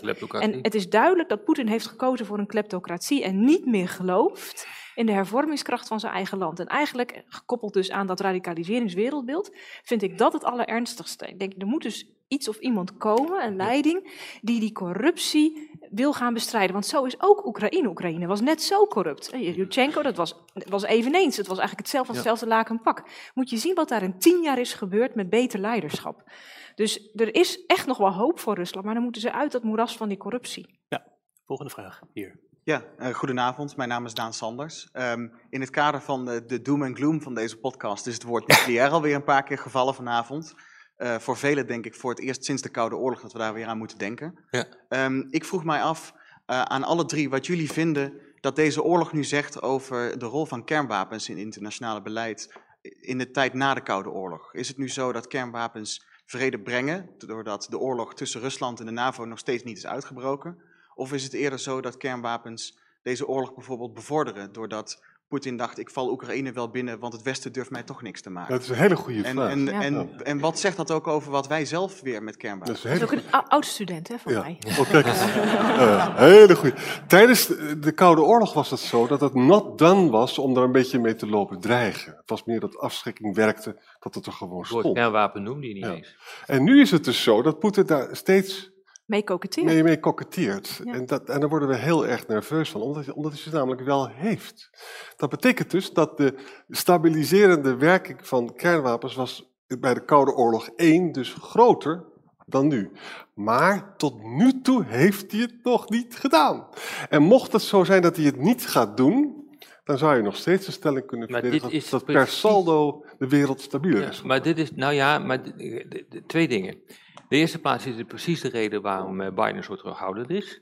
Ja. En voortdurend probeert eh, te kijken hoe ver die kan gaan. Die escaleert en deescaleert. Dat is gewoon continu wat er gebeurt. Dus ook met de levering van wapensystemen. Kan ik bepaalde systemen wel of niet eh, leveren? En wat betekent dat dan voor de escalatie? Kan het Russische grondgebied worden bereikt? Ja. Dat, dat is één punt. Dus die escalatie, de-escalatie, eh, die, die geldt nog steeds. En eh, het, het andere punt is een verschuiving van de discussie in Europa. En dat heeft te maken met het feit dat mensen gewoon geen idee meer hebben wat kernwapens zijn. Eh, er wordt nu gedacht van, eh nou, Arjan heeft gezegd van, in de goede oude tijd tijdens de Koude Oorlog was het zo dat kernwapens bedoeld was om elk conflict met een tegenstander die ook over kernwapens beschikte te, te voorkomen. Nu wordt er heel makkelijk gezegd van nou een beetje conflict kan wel, want de nucleaire, eh, nucleaire wapens die zorgen ervoor dat het niet compleet uit de klauwen loopt. Dat is het enge. Dat is echt heel erg eng. En dat zie je Ja. niet alleen in Europa gebeuren, je ziet het ook tussen India en China eh, gebeuren, je ziet het tussen eh, China en Pakistan gebeuren. En dat is echt heel erg Nou, eng. en, de- en er is nog wel één ding waardoor Ja. ik ook denk, kernwapens, ja, ze zijn niet meer eh, uit, ze zijn niet meer weg te denken, hè? dus je hebt er gewoon mee te dealen. Maar ehm, het is zo'n heftig wapen dat het tegelijkertijd een, een eh, wapenwetloop net daaronder heeft bevorderd. Ja. Dus als je kijkt wat er in Rusland gebeurt, is een wonder dat die wapens, eh, we dachten dat het allemaal veel erger zou zijn. Nou, blijkbaar heeft Rusland heel die wapens nog niet op orde. Maar de hypersonische wapens, de superbarische raketten, al die, nou ja, ik weet het allemaal niet, maar heel zwaar wapentuig. eh, dat is allemaal ontwikkeld om net onder een kernwapen bijna net zo'n erge slachting aan te richten. En dat wapens zijn er zijn veel meer- kernwapens. Ja, maar dat is veel Met meer dan er was. Ja. Eh, dus ze proberen zo dicht mogelijk tegen die grens op te schuiven, waardoor er natuurlijk steeds meer vernietigingskracht bij komt. Dus ik zie het vreedzame karakter van die kernwapens niet. Ja, tuurlijk. Was heerlijk geweest, toch? Niemand zou het ooit nog aan hebben durven vallen. Kernwapens zijn fantastisch, Beatrice. Ik heb ze thuis in mijn achtertuin staan. Je wordt hartstikke, je wordt hartstikke Liever serieus een, genomen. Rus, liever een bom in je tuin dan een Rus Precies. hè? Ja, ja.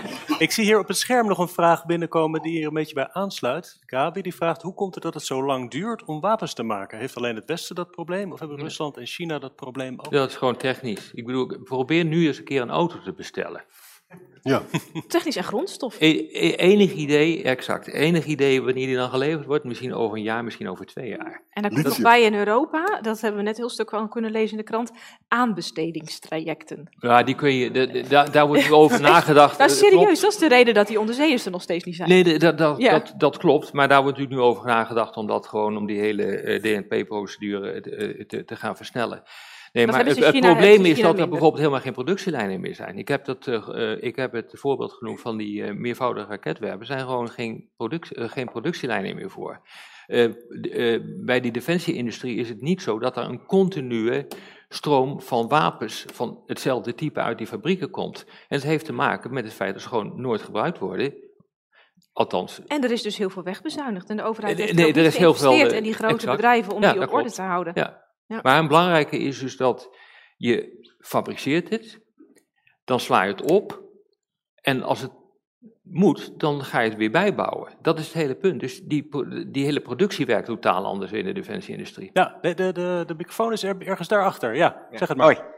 Ehm, ik hoorde Beatrice zeggen, van, eigenlijk is Rusland soort van sinds 2008 geradicaliseerd. En als je daar op die manier naar kijkt, moet je dus een soort van schok of een, een, een soort straf of een iets teweeg brengen om ze te weer te deradicaliseren. Dat, dat betekent dus dat een soort status quo creëren eigenlijk niet voldoende is. Wat zou dan een voldoende schok zijn? Bijvoorbeeld alle, zeg maar, de-imperialiseren, zoals eh, zeg maar de. eh, eh, ehm, is, is, wa- wat zou dan een voldoende schok zijn om eigenlijk heel hoopvol Rusland weer in onze kamp te krijgen? Ja, dat is een Ja, hele goeie. de- deradicali- ja, de radicaliseren. En, en er wordt vaak gezegd, nou dan moet je inderdaad gewoon deradicaliseren. Maar helaas bestaat er niet het tegenovergestelde van radicaliseren. Dus je kunt niet eerst iemand heel radicaal maken en dat dan gewoon weer terugdraaien, gewoon de film terugspelen. Zo werkt het niet. Mensen, de gedenkbeelden krijg je gewoon niet makkelijk uit hun hoofd. Eh, dat eh, weten we. De denkbeelden die zitten heel vast in de hoofden van mensen. En, eh, maar wat, wat, wat, wat wel kan, is disengagement. Dus je kunt mensen wel dwingen hun gedrag te veranderen. En als je mensen de gedrag verandert, zal daarna ook vaak het gedachtepatroon Maar dat is nou de veranderen. theorie. Hoe doe je dat nou in de praktijk? En in de praktijk wordt dat dus ook met duizenden terrorismegevangenen al over de wereld gedaan. Er zijn heel veel onderzoeken over dat die gedragsveranderingen, dat dat werkt. En de recidive onder terroristen wereldwijd, daar is echt algemeen consensus over. En normaal is bij criminele recidive 50% en bij terroristen is dat 4 tot 5%. En hoe doen we veel dat over te zeggen. En wanneer gebeurt dat? Wanneer gebeurt dat? Wanneer gebeurt dat? Als ze dus inderdaad, wat die meneer net zei, een soort enorme reality check krijgen. Dat is toch echt vaak als ze in de gevangenis komen. Ehm, ook echt vaak als een hele goede vriend of geliefde doodgaat, daarbij omkomt. En bij Poetin is dus eigenlijk de vraag, wat zijn nou de knopjes van Poetin? Is het in zijn heilige imperialistische radicale wereldbeeld als alle veertien republieken van de Sovjet-Unie zich masse tegen hem keren, wat nu al gaande is. Hè? Vergeet niet dat hij heeft al te maken met allemaal reality checks. Heeft het ermee te maken als de mensen intern aan zijn macht gaan graven? Heeft het ermee te maken als hij wel degelijk, Rob zegt dat het niet kan, maar stel dat het zou gebeuren, dat hij toch een enorme slag te verduren krijgt in Oekraïne. Ja, dan, en dan in feite is natuurlijk ook dat gebeurd met Rusland in de jaren, eh, eind jaren tachtig. Maar ik vind het wel onbevredigend hoor, want ik zou wel willen weten dan hoe. Wapens. Wat, wa- aan welke Nou, knoppen, ga je, dus meer aan welke knoppen ga je nou echt drukken? Ja. Nee, maar nee, niet studeren. Ik moet het nu weten. Want hij staat, hij staat Nou, nu op het punt. Dat is het hele Onderzoek punt. doen, onderzoek doen kan ook actiegericht onderzoek. Hè? Is niet Hij staat nu op het punt om, hij staat nu op het punt om de rest van de Donbass eh, in te nemen. Eh, hij heeft een enorme strook onder controle. Dus ik zou het wel fijn vinden om gewoon nu, nu te weten hoe we daarmee omgaan. Nou, je hebt het zelf gezegd, meer en duidelijker tegenmacht. En hoe dat te organiseren. Ja, maar dat is dus, de- wat ik heb gezegd is wat de NAVO en de Europese Unie kan doen. Hè?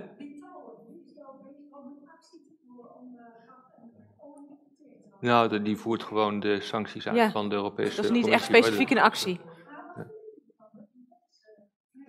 Dit is, zijn, dit is een sanctiebeleid van de Ja, Europese dat doen Unie. wij ook. Dat doen wij ook. We gaan naar een vraag hier. Eh, de microfoon is hier Hallo. zo voor. Eh, ik ben Jeroen. Eh, we horen nu eigenlijk alleen nog maar over de conventionele oorlog die op de grond gevoerd wordt. Eigenlijk niks meer over eh, digitale oorlogsvoering, anders dan dat eh, de, het nepnieuws en zo. Eh, is dat in deze tijd van de oorlog helemaal niet meer relevant? Of wordt, gebeurt dat wel, maar horen we het gewoon niet? Er kwamen gisteren rapporten uit, hebben we in de podcast ook behandeld. U heeft dus niet geluisterd. de, het, het korte antwoord is, de, de, de, in, zeg maar de informatieoorlog zijn ze ongelooflijk sterk in. En dan Ja. winnen ze het ook vaak. Maar de cyberoorlog in het begin van de invasie ging voor 80% mis. Ja. En dat is wel interessant. Maar de disinformatie, daar ben ik ontzettend bang voor. Hè? Want we hebben ook in Nederland allemaal mensen die gewoon die propaganda... Ik ben nog steeds heel verbaasd dat onze wappies eh, allemaal Poetinisten zijn geworden. Er, er is system in the anarchy hier. Hè? Die, Ja. gaan, die, diezelfde websites doen dat. Maar er wordt nu geen gerichte cyberaanvallen dan meer Jawel, hoor. door... Natuurlijk, doorlopend. Kan maar, veel, Ja. maar veel mislukt. En de Oekraïners zijn overigens zelf heel erg tech-savvy. Hè? Die zijn Ja. Heel goed. En bovendien helpen we ze daar ook bij. Ja, alleen het ziet het niet altijd, dat is het hele probleem. En iets wat af wordt, eh, eh, wordt gevangen, dat, ja, dat komt ook vaak niet in het nieuws. Maar het zijn indrukwekkende aantallen. Volgende vraag. Het is eh, vrijdagavond, dus ik hou het luchtig met één eh, theoretische en één geschiedfilosofische vraag. Oh, dat wordt Oh, dat is leuk. niks voor mij. Eh, de, de theoretische vraag, eh, ik hoor eh Robert Jan vaak de term eh, realisten gebruiken. Ik vind zelf dat veronderstel dat het duidelijke voetbalteams eh, zijn met de volledige opstelling. Maar eh, het zijn toch een soort van ja, clubjes waarvan niemand precies meer weet wie daar lid van is. Dus moeten we niet dus af van die term. Ook voor een goed publiek debat. Even los van hoe dat in de wetenschap geworden is. Eh, en een vraag voor mevrouw de Graaf. Eh, ik verhoor u, als ik u goed citeer, volgens mij zeggen eh, de feiten vertellen of de feiten zeggen. Maar als eh, historica vindt u dat feiten iets kunnen zeggen? Of is het de historicus of historica die eh, eh, uit een bepaald zicht op de feiten iets uit het verhaal onttrekt? Dus is dat niet meer uw eigen constructie? Hahaha. ja. Kijk, Gelukkig hoef ik die vraag niet te beantwoorden. als we, dan, als we dan tot het voetbalteams komen, dan zit daar de aanvoerder van het postmoderne elftal.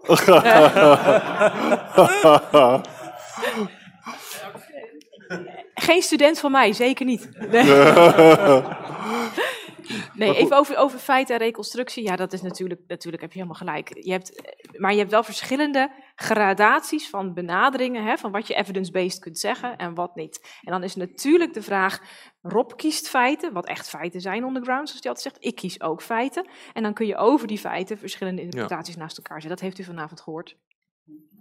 En dat realisme, ik zou dat niet zomaar willen weggooien, eerlijk gezegd. Hè? Want als je gewoon een beetje naar de geschiedenis kijkt, de Eerste Wereldoorlog is uiteindelijk de uitkomst van bepaald door de constellatie van krachten op de grond.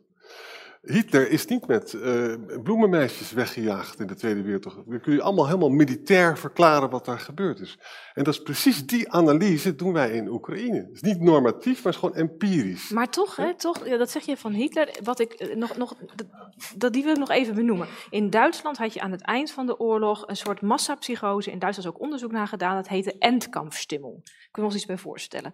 Hè, dus de mensen in Duitsland waren door Hitler en de zijnen zodanig geterroriseerd dat ze echt dachten, als de Russen komen, nou dat was soms ook echt zo, er werden ze verkracht en zo, maar als de Russen komen of ook als de Amerikanen komen, de wereld stort in, wij gaan ten onder. En er zijn een aantal voorbeelden dat massaal in, in dorpjes in Duitsland de mensen collectief zelfmoord plegen. Dat is echt gruwelijk. En er wordt nu eigenlijk steeds meer duidelijk over die laatste fase in de oorlog. Er werd niet gevochten, de mensen brachten zichzelf om het leven. En dat was een totale, heb je het weer, radicalisering die uiteindelijk in zelfdestructie omsloeg. En dat heeft te maken met die ideologische Mhm. verblinding Mhm. waarmee Hitler zijn volk aanjoeg. En dat kun je niet alleen maar militair verklaren. Dus je had kunnen zeggen, Maar waarom dat- hebben de mensen zich toen niet... Oh, en dat zie je nu ook een beetje in Oekraïne terug, even in omgekeerde vorm. Waarom geeft Oekraïne niet zich over? Ze gaan toch verliezen. Ze hebben de mankracht niet, de wapens niet. Nee, waarom denken doen ze niet dat? dat ze gaan verliezen. Zij, zij hebben een identiteitsbesef. Je kunt je gewoon, een, een Oekraïne geeft zich niet over, die vecht door tot het bittere eind. Ik zat die eerste avond van de oorlog zat ik in een talkshow bij Jinek. Zaten we aan de tafel en toen zei er één talkshowgast, ik zal niet zeggen wie. Nou ja, zegt hij, je gaat toch niet vechten als de Russen komen? Dat dat, dan, kun je toch, dan gaan ze je toch neerschieten? Dan ga je toch snel ergens anders heen? Dan pak je je spullen en je vrouw je gaat naar Duitsland of zo. Wie blijft er nou achter om te gaan vechten? En toen zat eh, Victoria Koblenko, die zat echt zo te kijken van, wat, wat is dat nou voor... Hè, oor- nou, dat is natuurlijk ook wel die staatjes van eh, de, de sneuvelbereidheid eh, van de gemiddelde Nederlander is inderdaad een beetje lager dan die van Oekraïne. Dus dat is niet, dat Nou, is dat dus je niet, niet. dat is, jawel, dat is onderzocht. Ja, Dat nee, maar je weet niet wat de situatie is precies- als wij nee, ook zouden je worden eens. aangevallen. Maar mijn punt is je dus naar Arend Jan, realisme, dat vind ik wel goed, maar ik vind wel dat je daar een sausje constructivisme bij moet doen. Hoe mensen de werkelijkheid en angsten en dreigingen zien, Zeker. is Tuurlijk. ideologisch sterk gekleurd. En dat is dus niet altijd Ja. een feit. Dat is Maar- ook gewoon wat ze er zelf van Maar maken. die ideologische sneuvelbereidheid is een onderdeel van de constellatie van krachten. En overigens, Oekraïne heeft een veel sterkere moraal dan de Russen, wordt steeds gezegd. Maar kijk eens naar wat er nou gebeurd is in de Donbass, in het laatste stukje. Er zijn een heleboel mensen gestorven. Nu, nu zeggen ze, nou ga dan maar weg.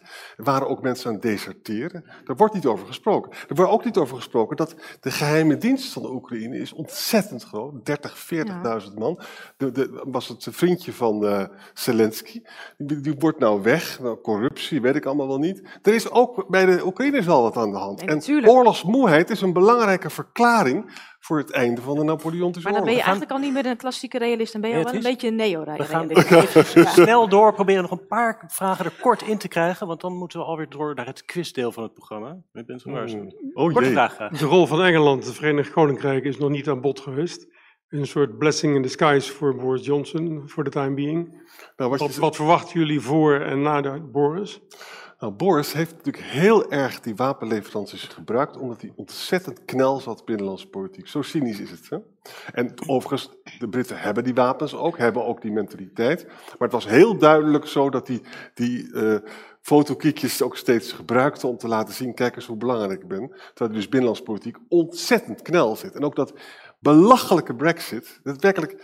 Dat, dat is zo dom geweest. De grootste fout van de, van de 21ste eeuw. Ja, dat moet allemaal Ja, toegedekt geeft, worden. met maar, dit soort hoor, dingen. Sarah Jan, maar het geeft ook aan eh, hoe belangrijk eh, de speciale relatie is die hij heeft met de Verenigde Staten. Ja. Eh, realiseer je dat in, wanneer was dat, vorig jaar, is er nog een, een nieuw tra- transatlantisch handvest getekend, waarin dat nog een keer weer is bevestigd. En dit is een manier, ook voor Johnson, om gewoon een buitenlands beleid te voeren. En om te laten zien dat hij ook in Europa nog steeds meedoet. Maar ik wat- denk dat ik hetzelfde had gedaan als ik hem was. Toch wel nog even het andere perspectief van de, vanuit met de Oekraïne en Europa op, op, op Engeland. Interessante is dat feitelijk Oekraïne nu dichter bij Europa staat, zo'n toetredingsprocedure, dan, dan het Verenigd Koninkrijk. Ja. En dat in het Verenigd Koninkrijk dat hele idee dat Oekraïners zich bij de EU willen aansluiten, dat snappen ze helemaal niet. Er wordt ook nauwelijks over gesproken. Dus wat je ziet is dat er een EU ontstaat die inderdaad steeds meer aan het vergroten is. En stel hè, dat alles toch nog een beetje hoopvol afloopt, steeds sterker wordt, dan staat Groot-Brittannië er wel echt buiten. Nee, want de Europese politieke gemeenschap van Macron, daar zit Engeland ook in. Dat is het briljante van die man. Als dat gaat lukken, ja. Ja. We gaan hier nog even door naar een vraag. Ik had een vraag. Eh, heeft China er baat bij dat de Donbass Russisch wordt? En ik bedoel in verband met de graan. Want Oekraïne is natuurlijk toch de graan, een grote graanschuur. En in verband met export naar China.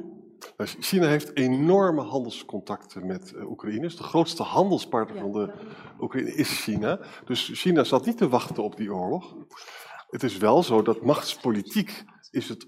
Ze hebben één gemeenschappelijk doel: China en Rusland. Dat is Amerika verzwakken. Daarom ben ik dus realist. Hè. Je ziet het gewoon gebeuren. Hè. Ze willen samen dat de VS wordt verzwakt. En dat, en dat kan ook de uitkomst hiervan zijn, dat weten we niet.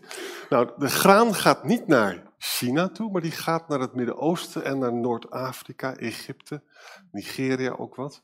Maar het is heel duidelijk dat China zit niet te wachten op een gigantische voedselcrisis waar miljoenen mensen bij sterven. Want China is een land dat zich wel nog door regels laat leiden. Poetin is een anarchist. Die is, maakt dingen kapot.